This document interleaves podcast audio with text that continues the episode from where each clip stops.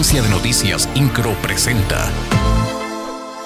Resumen informativo. Autoridades locales entregaron apoyos del programa Impulso al Desarrollo Rural en concurrencia con los municipios, que en el caso de la capital queretana permitió a 899 productores y productoras a obtener diversos apoyos gracias a una bolsa económica tripartita de 4.570.000 pesos. Con la unión del gobierno del estado con los municipios y las asociaciones de productores del campo, para este 2022 se reunió una bolsa cercana a los 100 millones de pesos con los que al menos 3.000 productores agrícolas, ganaderos, acuícolas y pesqueros podrán acceder a equipamiento, implementos o ejemplares de ganado de alta calidad en favor de su rentabilidad y crecimiento. El gobernador del estado, Mauricio Curi González, confirmó que vendrá a Querétaro el secretario de Relaciones Exteriores del gobierno federal, Marcelo Ebrard, con quien se reunirá.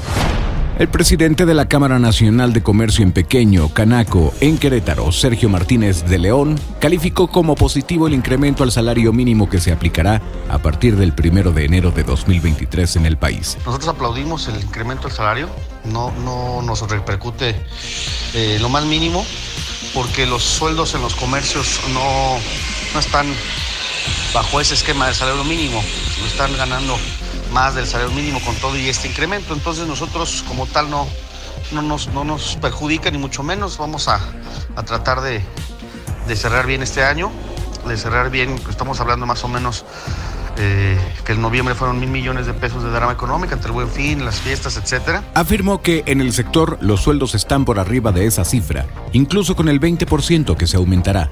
INCRO, Agencia de Noticias.